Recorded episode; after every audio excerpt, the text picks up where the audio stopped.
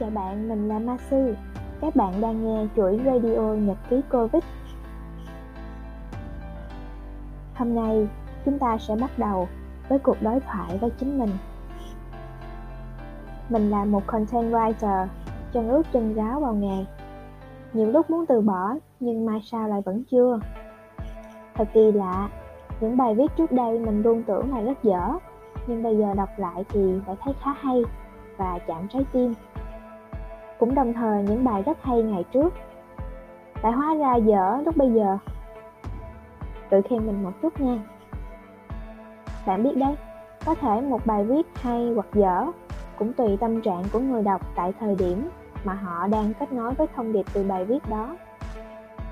Tự nhiên chỉ muốn cảm ơn chính mình vì lúc đó không quá cầu toàn hay tự ti mà mình vẫn đăng tải những bài viết đó lên trang blog cá nhân có những thứ bạn từng nghĩ rằng nó thật tệ. Nhưng khi bạn để nó sang một bên và bước tiếp trên hành trình của bạn, một lúc nào đó, những điều tưởng tệ hại ấy lại là thông điệp bổ ích và cần thiết cho bạn ngay lúc này. Mình bước chân vào nghề marketing với tâm hồn trong sáng, cùng với kinh nghiệm trong suốt, tức là không có gì cả. Khởi đầu bằng những email marketing nhỏ.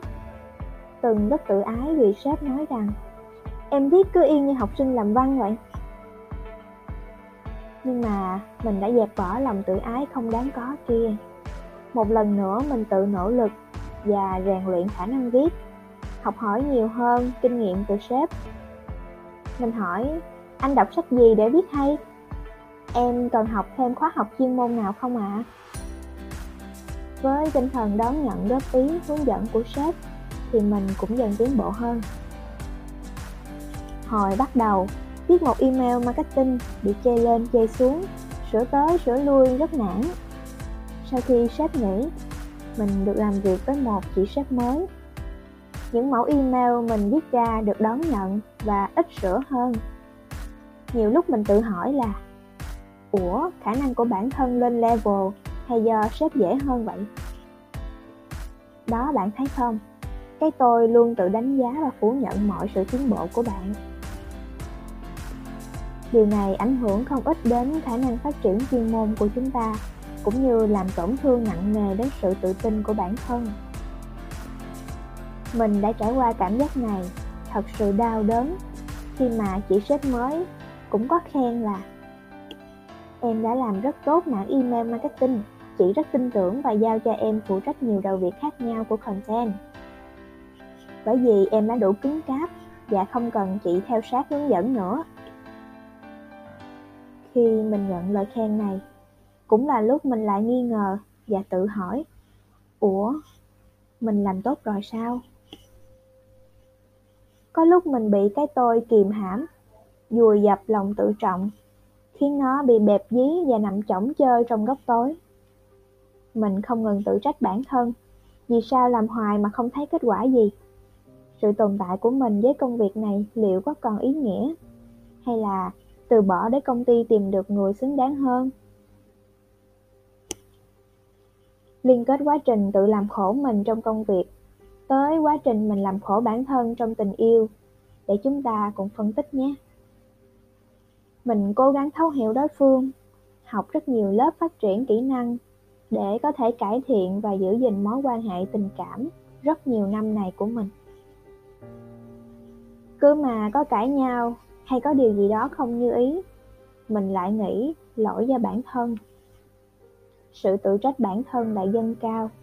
Mình lại muốn từ bỏ, để người ta có cơ hội tìm người tốt hơn mà chăm lo.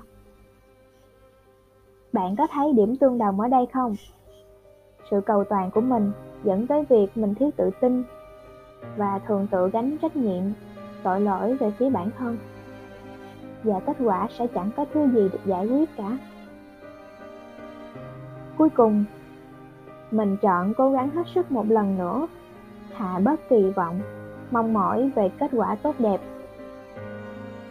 Chỉ cần bản thân ghi nhận, những gì mình nỗ lực là đủ rồi, không cần ai phải công nhận cả. Kết quả ra sao thì nó cũng đã được định trước như thế rồi. Sẵn đây thì bạn có từng xem phim Westworld chưa? Miền Biển Tây, Thế giới miền Biển Tây. Đây là một bộ phim về những chú robot có hình dạng y chang là con người. Con người chúng ta cũng có một kịch bản đã được thiết lập sẵn như những robot trong phim vậy. Kết quả đã được viết trước. Việc bạn làm lúc này chỉ là một yếu tố giúp cho kịch bản nào đã được viết trước sẽ được diễn ra ngay lúc đó mà thôi. Xuôi theo dòng, chắc hẳn bạn nào hay tìm đến những blog tâm linh, tarot, chữa lành thì không ít lần đã nghe cụm từ này có đúng không? Dòng ở đây chính là kịch bản được viết sẵn đấy. Bạn là một nhân vật trong kịch bản này. Mỗi hành động, mỗi quyết định của bạn đều như một diễn viên. Khi hoàn tất vai diễn của mình, bạn hãy tách mình ra khỏi vai diễn đó. Sự khổ đau, hạnh phúc của vai diễn đó cũng kết thúc và không còn liên quan đến bạn nữa. Linh hồn bạn đã học xong bài học từ những trải nghiệm đã qua. Hãy học cách thanh tẩy tâm hồn cũng như nguồn năng lượng của bạn mỗi ngày để chuẩn bị tiếp cho những vai diễn mới trong cuộc đời. Khi bạn hiểu được điều trên và thoát được những vai diễn, bạn không còn quá đau lòng. Khi có nhân vật nào bước ra khỏi cuộc sống của bạn hoặc nhân vật mới nào bước vào đời bạn mà không được sự cho phép của bạn. Việc bạn có thể làm ngay bây giờ, ngay tại đây chỉ là làm sạch năng lượng và giữ nó ở mức cao nhất Bốn câu thần chú sẽ hỗ trợ bạn lúc này đó là Tôi xin lỗi, hãy tha thứ cho tôi, xin cảm ơn, thương lắm. Đây là phương pháp tự chữa lành và sống hạnh phúc của người Hawaii khổ đó. Cảm ơn bạn đã lắng nghe. Hãy đăng ký kênh để ủng hộ Voice nhé.